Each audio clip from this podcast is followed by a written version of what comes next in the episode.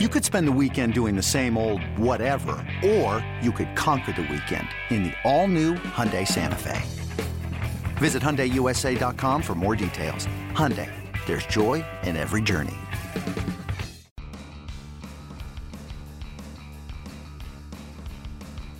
You're listening to MLB.com Extras, brought to you by MLB.tv. It's baseball everywhere. Hey everyone, Tim McMaster here, along with our MLB.com Mets reporter Anthony DiComo, and dark times right now for the New York Mets, Anthony, as they uh, fall into third place after Sunday. And I didn't know if I'd hear this this season. Swept by the Braves. That just doesn't sound good next to your team. Uh, one hit on Sunday by Julio Teheran, who is a good pitcher, but maybe not the type of pitcher you expect to throw a one hit shutout.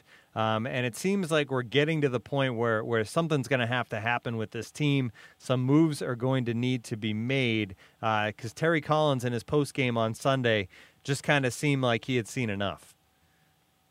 Yeah, and I don't blame him. I mean, this is a team that was obviously expected to be one of the best in the National League, and for most of April, even into May, they were.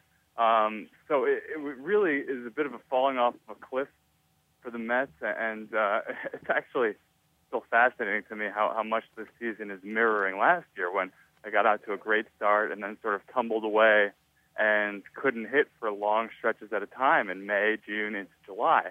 And towards the end of the July, obviously the Mets made the moves that they made. They acquired Yoenis Cespedes and some other pieces and took off from there. Uh, well, this team doesn't seem like it's willing to wait that long this time around. Uh, they have a much better, or at least a much uh, more committed Nationals team uh, up ahead of them. Six games right now in the NL East, and uh, that's going to make life a lot more difficult than it was last year. Uh, if and when this Mets team does make a charge. So I thought Terry Collins' comments were telling. I thought Jeff Wilpon's comments at a charity event on Monday night were telling, saying, look, trade deadline's four, six weeks from now. Uh, we don't want to wait that long. We want to make moves now. Now it's a matter of what moves can the Mets make and how quickly can they make them. Yeah, and telling too from Wilpon because he's just not a guy that really talks about the team. I mean, he's the type of owner that you really don't hear from as far as stuff going on the field. I don't think he had spoken about the team really since since last October, but he came out and, and he spoke Monday night when asked. So something's going to happen. Obviously, Travis d'Arnaud comes back from the DL here. Um, how much can he help? I mean, he's he's what he is. He's a guy that that's supposed to be a starter, and suddenly you get one of those guys back. It has to have some sort of lift. Yeah, I mean, if he can stay on the field, it should be a lift. Uh, if for no other reason than offensively, the Mets were getting nothing from their catchers. I mean, nothing at all. Yeah. Uh, Rene Rivera is a nice piece for this team and had done some really nice things defensively, uh, calling games, helping some of these young pitchers along, throwing out base runners. But offensively, he wasn't adding much. And Kevin Plawecki, who for a lot of this season was given kind of free reign at the position, given an opportunity to succeed, uh, really did not do that. He didn't seize that chance. Um, so I expect he'll be going back down to the minors today. Um, bring in Travis d'Arnaud. Of course, on paper, it makes a difference. This is an offensive minded catcher. Uh, that's why they coveted him for so long in the R.A. Dickey trade, uh, coming up through the minors. Uh, for him, it's always been a matter of health. And when he's been on the field, he has more or less produced. So I, I do think it'll make a difference. But again, right now you're talking about one guy for an offense where pretty much nothing is clicking right now. Um, so is he the difference between a team that's lost so many games and has fallen into third place and a team that's about ready to make a run at the Nationals and a first place? No. I think they need more than that. It's a start, uh, but it's not everything just yet. Yeah, and they don't just have the Nationals to worry about it. You mentioned it, a team that falls into third place. The Marlins uh, and Giancarlo Stanton had a home run last night. Here come the Marlins. They're going to be a dangerous team as well. We go back to Collins and, and the shakeup, and that can mean different things. Obviously, at some point, maybe this team is going to make a move. But as far as within the organization, are we about ready to, to maybe see one of these guys come up, a Brandon Nimmo, to see what he can do at the major league level?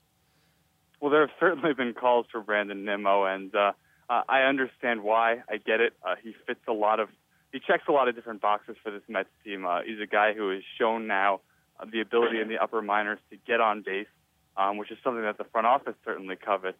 Um, he's shown an ability to hit. He's shown an ability to play center field and various outfield positions. So all of that is well and good. Um, but I think a lot of people point to Michael Conforto last year and how he came up and had some immediate success as justification for just anyone being able to do it. Well, I don't think the Mets feel quite the same way about Brandon Nimmo. Um, he wasn't quite the polished product that Michael Conforto was when he was drafted coming through, and, and I do think this Mets team fears, uh, as they did with Conforto to a certain extent, fears Brandon Nimmo coming up and falling flat a little bit, and then having to go back down to the minors and work out the kinks down there. I, I think they very much want, with all of these guys, as they've said with uh, so many of these prospects, even the young pitchers who are coming up, when we call them up, we want them up to stay.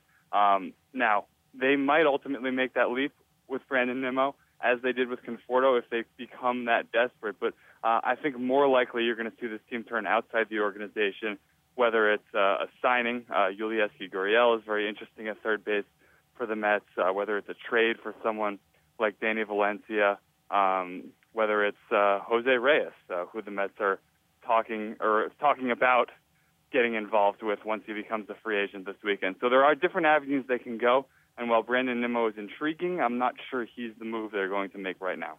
You said Jose Reyes, and it seems like something changed uh, because we talked on the podcast last week, and, and it seemed like the thought was no, no interest there from the Mets. Um, is this just one more week of not being able to hit the baseball and struggling that desperate times call for desperate measures, or they, were they just kind of guarding themselves early on in the process?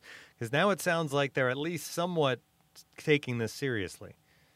Yeah, I think uh, you hit the nail on the head there. I think it's a little bit of desperation uh, from a Mets team that isn't necessarily in love with the idea of a reunion with Jose Reyes, even though many Mets fans are. Um, but a couple of things are at play here. One, there's the whole public relations aspect. Uh, acquiring a guy who was involved in a domestic issue, and that opens a whole can of worms that, in a perfect world, you don't want to open. No team wants to open. Now, two, there's a little matter of Jose Reyes hasn't been all that productive recently when he has played. Uh, he didn't have a great year last year. Obviously, hasn't faced major league pitching at all this year, so you would be taking a little bit of a risk there. And three, he plays a position that the Mets is really the one area in which they haven't had issues is up the middle in the infield. Uh, as Asdrubal Cabrera has been great for the Mets. Neil Walker has been great for the Mets. It's everywhere else that they're having problems. So, uh, given all three of those things, I think the Mets looked at it initially and said, uh, "This really isn't a great fit. It doesn't make a lot of sense." Um, but now, like you said, they've become a little more desperate. They've lost a few more games. They've fallen further out of first place, and they're looking at it with a different set of eyes, through a different lens. Uh, they see a guy with a strong arm who's athletic, who could probably move around, play different spots on the infield. Uh, he hasn't played third base since he was a teenager, but the Mets are interested to see if he could play that position. Um, offensively, you never know. This guy was once a multi-time All-Star. Um, the Mets are well aware of that. He served their franchise well over the years, and uh, I do think there's a little bit of intrigue uh, at a place where all those other options I mentioned for the infield are imperfect in their own ways here's one who would come essentially for free. Uh, why not uh, overturn that stone and see if there's anything there and see if this is the guy who might be able to unlock a little bit of what he was in the past and, and help your team? We should end this podcast on a, on a positive note. I feel like we, we've been a little dark here, a little negative with this team, but uh, Noah Syndergaard, Anthony, in his last start, seems like the development just continues as he almost got that complete game, eight and a third innings, uh, and it seemed like everybody wanted him to get it, get that shutout. Uh, he didn't quite get there, but he's now gone from this guy that, that throws hard strikes a ton of guys out to a guy that can go the distance in a game.